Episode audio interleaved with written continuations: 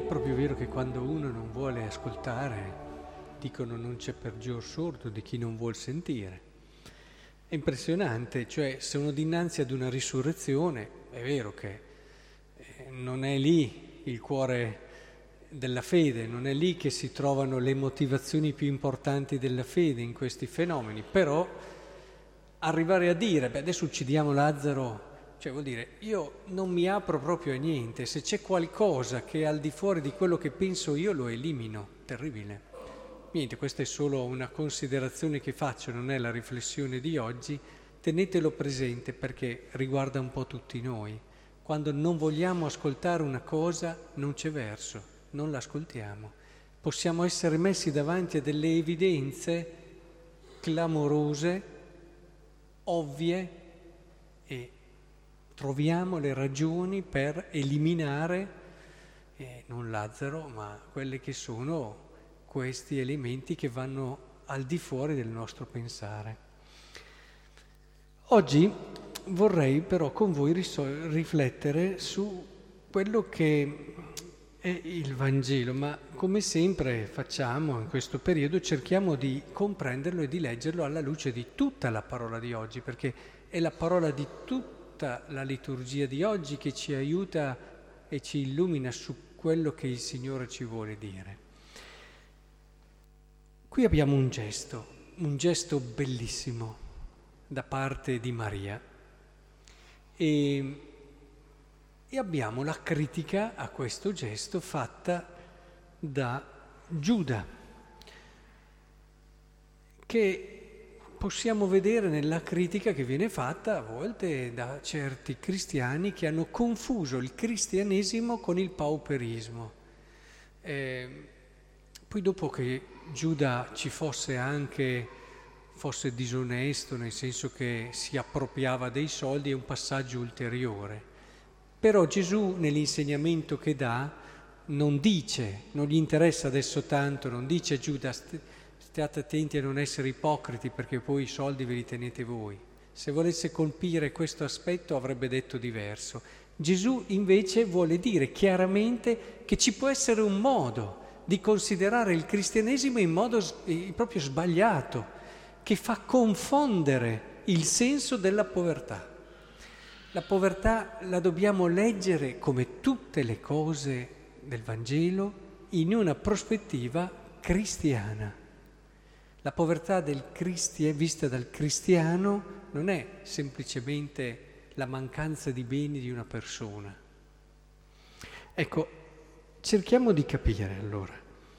Il cristiano affronta il problema della povertà e lo deve affrontare, guai a me se non lo affronta, ma lo affronta perché desidera portare queste persone a Cristo.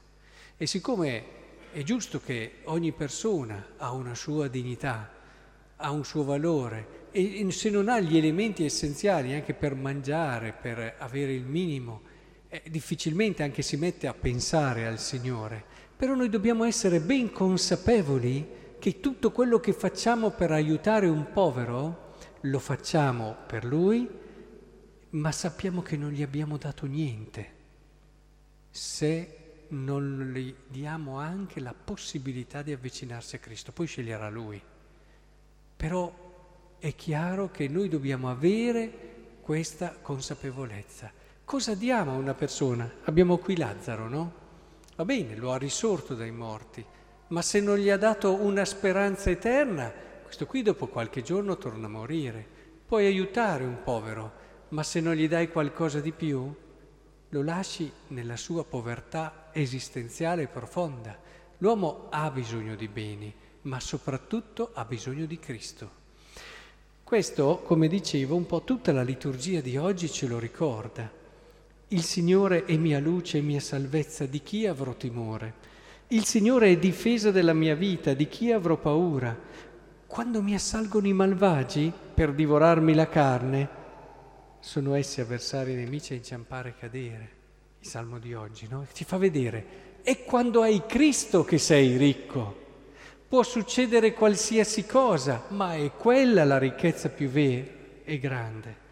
Se contro di me si accampa un esercito, il mio cuore non teme.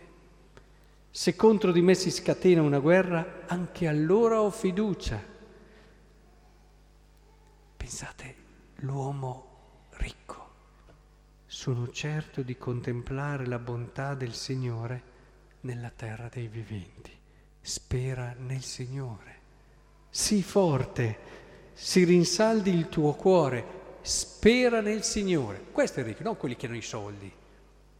E anche il povero dobbiamo aiutarlo dandogli beni, dandogli una vita degna di un uomo, sapendo però che la cosa che noi cristiani siamo chiamati a dare, in ultima analisi, non è solo questo, ma molto di più. E se lo aiutiamo a incontrare il Dio, che poi è paziente, Dio, se lui non, vuole, non vuole accettare Cristo, è, una scelta sua, Dio è paziente, fa sorgere il sole sui buoni, sui cattivi, su chi crede in Lui, su chi non crede in Lui, però noi dobbiamo essere davanti a Lui un segno evidente, un segno evidente di questa fede. E così anche la prima lettura, quando dice io il Signore ti ho chiamato per la giustizia, ti ho preso per mano, ti ho formato, ti ho stabilito come alleanza del popolo, luce delle nazioni, perché tu apra gli occhi ai ciechi, faccia uscire il carcere ai prigionieri. Qui è tutto centrato sul Messia, un annuncio, una profezia sulla venuta del Messia. Tutta la liturgia di oggi è centrata su Cristo. Ci avete fatto caso? Tutto è centrato su Cristo, dalla profezia al Salmo, al Vangelo.